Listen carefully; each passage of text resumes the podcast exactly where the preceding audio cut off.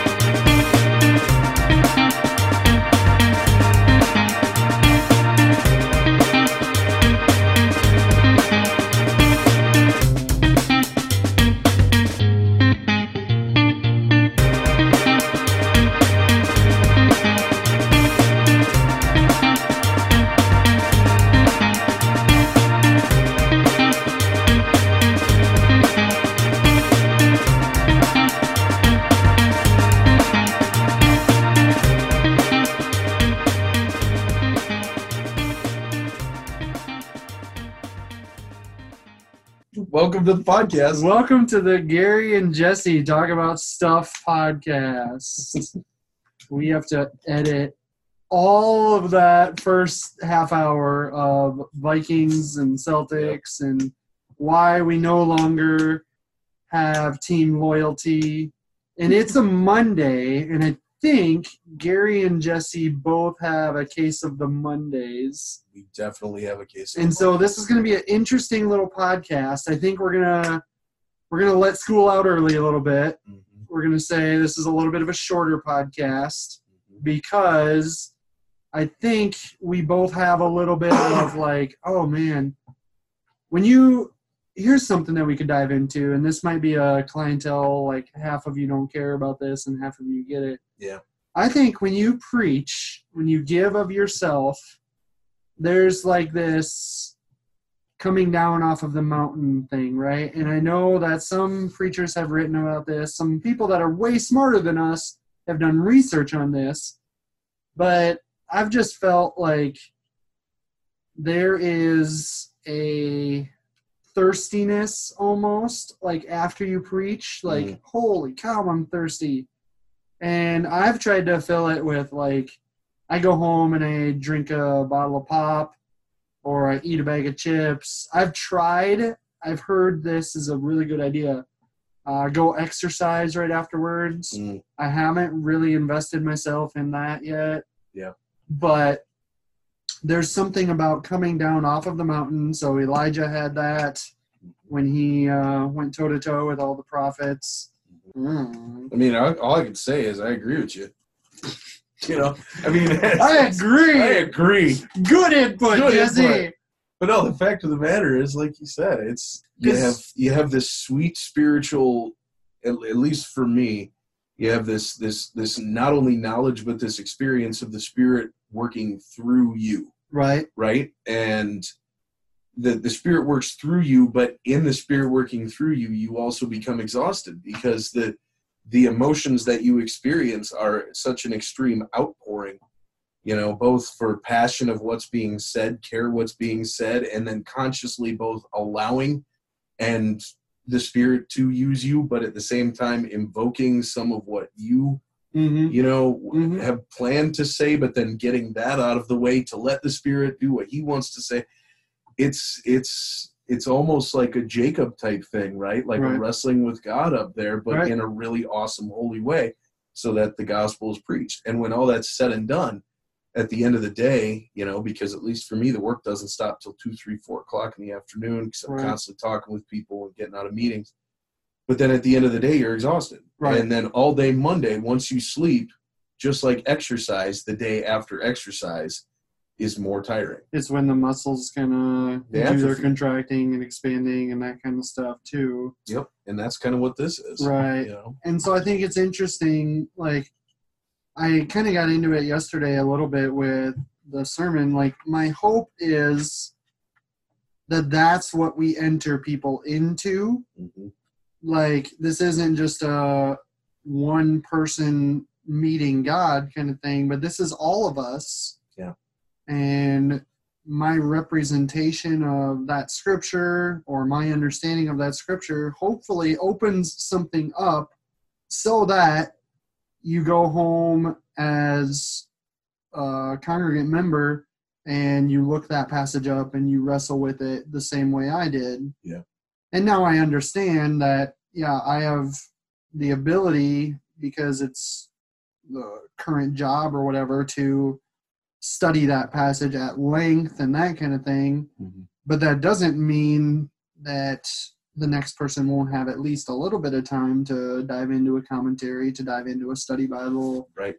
to maybe see a little bit of the context of the passage. That's the whole point, right? Is to not only uh, preach the gospel and introduce scripture in a different way that they might not have thought, Right, but to get them interested in the truth of the gospel. right, And if we do our jobs right, not only are you getting truth from the pulpit, not only are you getting, um, not only are you getting wisdom from the Holy Spirit and how He moves you and what He does through that message, but you're also uh, hopefully getting some encouragement to look at the Scripture deeper. hmm I mean, that's kind of our entire purpose. Well, we had one guy, I think, that told us um, if this Sunday is your only time of opening the scripture and of wrestling with scripture, then we're doing it wrong. Right.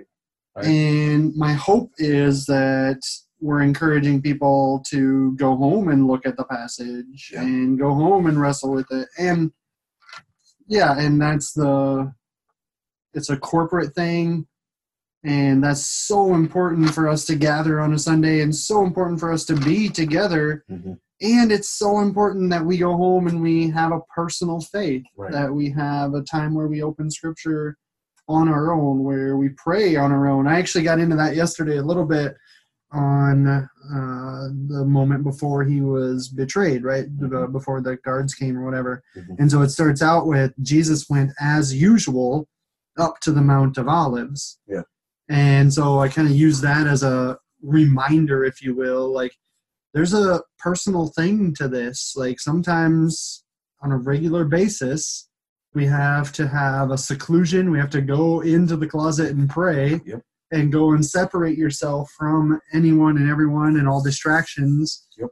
and what's amazing to me is i've had several conversations like this over the last couple weeks how countercultural that is Yeah. like seriously you want me to not look at my phone and not respond to a text or not watch a tv for five minutes Mhm. and my challenge is yeah i want you to go and sit in silence and and I think it's also countercultural too because you know in this current context we almost we we do things together. I think in the in Western civilization we're moving towards one from individualism to one of corporate thinking. i can see that You know, especially with the millennial generation, the idea of we're in this together. right And so to effectively say, well, you need to separate yourself not only from the distractions, but separate yourself from people for a time hmm and just be alone. hmm The concept of alone now is scary to is people. scary to people. Right, and right. so to tell people you need to be alone, but you're not alone because you're in conversation with God. right That's that's almost tricky because I think we rely on each other for affirmation and support, which is necessary. right But it's tough for us in this culture to rely on God for affirmation and support and you know conviction and whatnot. because when people go away like we can rely on people all we want and rely on their affirmation but they are just people Right. and at some point people will go away people will quote unquote fail you people will let you down whatever Yep. hopefully not but it's But a reality is. that they have sinful nature that they're human nature too Mhm. but the reminder then is who are we really relying on and who are we really Exactly. setting our foundation on. Well, and and you know, kind of like you said at the beginning of this, what did you say? This might be too authentic, Mm, so to speak. mhm. But I don't think so at all. I think the whole purpose of what we're doing here is for people to actually see what we're experiencing, Right. you right, know. And so I think it's okay to put all this on, Right. and I think it's okay that that we say, look, where we're trending is yeah, maybe me and Garry right now we're in a time where the Lord is just calling us to be alone with Him Mhm. on on Mondays. hmm You know what I mean? If we don't get that, how can we expect the congregation to get that? Right. you know? Because again to circle all the way back around if we don't have if the pastor the one who's kind of doing the talking doing the leading doesn't have that personal private time Mhm. then it's not going to come out my hope is that when i'm preaching on a sunday uh, sandra will tell me the most effective ones are when it pours out like it's such a overflow Mhm. of what God is pouring into me. So if God is telling me this over and over again about my life, Mhm. then the overflow of that is what maybe someone else can apply into their life. I would agree. The best the best messages I think are always the ones where the the pastor needs to hear the message himself. Amen. hmm You know, and that's, that's a big one. and that's when you know that you're being convicted because you're not trying to quote unquote convict convict others. Right. You're allowing the Spirit to convict you, Right. and out of that conviction comes what needs to be said from Amen. the Lord. Yep. You know? because I've often thought like so how silly is it in some ways that I'm opening this scripture and I'm going to give you three thoughts on it yeah, like scripture can speak for itself scripture is so living active Mhm. so effective effective and effective Yep. that any commentary that i can give is really Yeah. like sort of in in a way silly Yeah. Yeah. because i'm just simply trying to explain it to myself i'm trying to say garry this is what god is doing in your life yeah. and so sharing that with someone, I think that's where it becomes effective. and that's the brevity of it too, right? I don't think, and I, I know I, I used to struggle with this a lot, to some extent still do, just the nature of what it is, mm, Garry and I, what we as pastors do, the idea that it's sinful people, and especially in my case, a, a history of just the worst things, right? Being called by not a church, not by people, but being called by God Mm-hmm. through the church and the people and Him Himself Right, to speak on his holy word right, that's that's a trip and that's one for us as pastors even sometimes as long as we've been doing this and we could be in this ministry for 50 60 years but that, i think that's something that will always hit me is the idea of how can i as a terrible human being who constantly is in a state of redemption and sanctification mm-hmm. be called to do this holy act Mm-hmm. Mm-hmm. it's tr- it's a trip man Well, and I think that's the the calling is such that we have to have this humility to it, yeah and there's a sense of authority to it as well. Like that's so. Yesterday I said something about like tension. Yeah. Like uh, the whole point of the service was really we're celebrating triumphal entry, and Jesus is about to go and be beaten and crucified. And so, all throughout that passage, we see this tension. All throughout the service, we saw this tension. Mm-hmm. And I kept wanting to zoom out because I think all throughout Scripture, we see this tension. Mm-hmm. All throughout humanity, we see this tension. Like it's summarized to me when Paul says, The things I do, I don't want to do and the things I want to do, I don't do. Yeah. Like that to me summarizes what this life is. Mhm. Like, oh man, I know I'm called by God and I want to be perfect as my Father is perfect and I want to be uh, in close relationship with Him. And then I sit down on the couch and it's so easy to flip the TV on absolutely rather than pick up the Bible. Like Yeah. there's just this tension, Yeah. this war that is waging inside me. Paul would say, Yeah. absolutely and and i like what you said about authority too right Mhm. the whole idea of you know we it it's it is a tremendously humble thing to Mhm. realize that we're not called by we're, we're not chosen to do this job by a church or by a people group or by a corporation we're chosen to do this by the good lord almighty Amen. for his purpose it's Mhm. a tremendously humbling thing Mhm. but in that humility you're exactly right because there needs to be a certain standard with which we live up to that office Mhm. but at the same time we're constantly struggling Oh yeah. with our own selfish desires Right. it is it is an interesting thing being a pastor it really Yeah. is well, and being a Christian in general, Yeah. right? Because that tension is just part of a I'm supposed to be in this world, not of this world mindset. It's Right. part of that. I'm wanting to be what Christ's want, what Christ wants me to be, and I continue to have sin crouching at my door, Right. roaring around like a lion looking for someone to devour. Like Yep.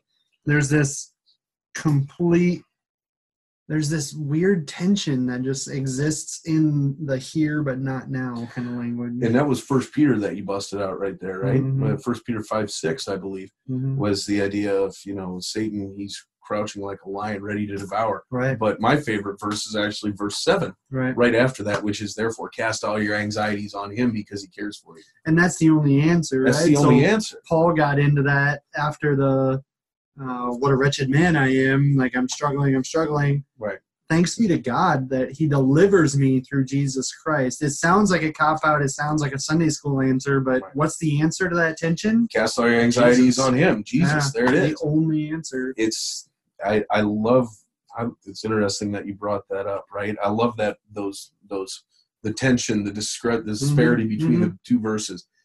The devil is there, sin exists, he's trying to devour you. Right. What's your answer? Not sit there and figure it out for yourself. Your Right. answer is to give it to him. Right, right. You know, cast all all your anxiety on him because he cares for you. Paul, I'm a wretched man, but I have to give this to Jesus. Yeah. I mean, it's And isn't it interesting? interesting. Like, so it becomes what does that mean? That's where I think the personal faith comes in because corporately, I can stand there and say, guys, cast it all on Jesus. He's Yeah. your answer. Yep. And then privately or personally, your answer would be to go home and fall on your knees. Okay, Jesus, I'm casting it all on you. What does that look like for me? right. because my way of casting it all on Jesus, my whether it's this temptation, whether it's that struggle, that sin, whatever, mine doesn't look the same as yours does, as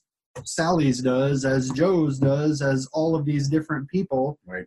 Like that's where we're called, I think, to go home and okay, how do you live it out then? Exactly. We can speak in generalities. right but it's up to the holy spirit and yourself obeying and and realizing what you need to actually go and live it out and figure out what what it takes for you to rely on the lord Right. what i think a lot of times happens is we develop our own coping mechanisms for our Oh, own totally, sin right? Yeah. and it, that's one of the great ironies of humanity and christianity in general is we develop coping mechanisms for our own sin that is ours right. so we sin life is terrible because of sin uh, because of sin things happen and life is rough Right.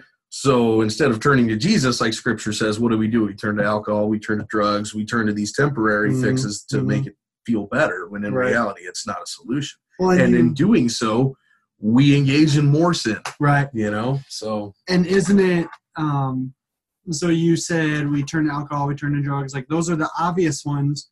But you could even say you turn to television, you turn to family, you turn to sports work, sports, sports. Like yeah any of those things can be small g gods. Yep. If I throw myself into something that culture says, oh, that's a good thing, if I go and work 90 hours a week, Right.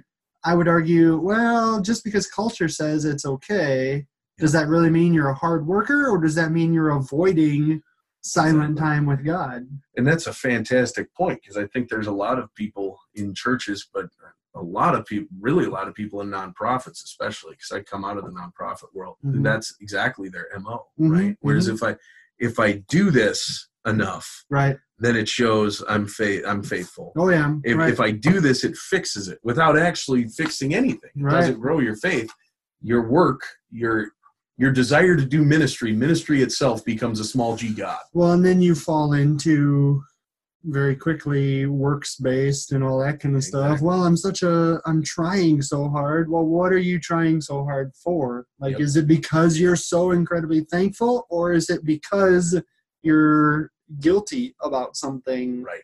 I think I remember hearing um yeah, doesn't uh, generosity have a close tie to guilt or Mhm. something like that? And like that's the idea of well, if I can work harder, Yeah. then I can dig earn it. myself out of this hole or earn it or whatever. Yep. And I'm preaching to the myself there too because I uh, I struggle with that as well. Yeah. Well, as do I, as we both know. I think I'm that's tension, right? yeah, I'm I'm effectively a quote unquote workaholic. Right, right. You know, I mean, and it's it's problematic, and there's Right. many times I have to remind myself, look, you need time too, not because you necessarily you need to be healthy, but that's true, hmm but because I need to have time with the Lord so I can actually proclaim Right, the Lord. right. You know, Yeah. Otherwise, we're operating on an empty gas tank. yeah, and that's not good. So I mean, all this to be said. What's interesting is this all fell in the season of Lent, which is a time of reflection. Right, It's, a, right, right. it's a time of, especially this Holy Week, hmm time of reflection, time of repentance, time of self-examination. Yep. So I guess if we do put this out, the big encouragement I would say is take time with Lord. Take time with your Lord. That's it. So there we go. Well, with all that being said, that was a pretty good podcast. I think that worked out well. Okay. Well, this has been, Garry and Jesse talk about stuff. and next week we got. This is going to get pretty exciting. Yes, it is. We have a guest next week. Should we give them a hint as to who it is? Um. Okay, but make it like a really subtle one. He has a face. Our guest has a Ah, face. I failed. That's actually two hints because I said he and yeah. has a face. Ah. Oh, Ah. so you know that this So guest is a male. Yep. You know that this guest has a face, Yep. and you know that this guest can talk really fast musically, Ooh, that's true. He can, and he's and- good at it. and he's good at it. And can't say that. No, don't go too far. Don't go Oh, too far. Oh, that's, that's a bummer. Um, um, Does he so listen to our podcast? I Do we don't- know? I hope- I he hope hasn't he told us that he does. I- If I had to guess, I would say no. I would say no. I don't know for sure. I hope that he does. when he comes here, we'll ask him ten questions, and we'll see if any of you can figure it out before we actually. And we have to ask him. Maybe the first one should be, "Do you listen to the podcast?" That is a good point. We should. And if he the doesn't, spot. then I say we like get really angry with him, and like the rest of the interview is then like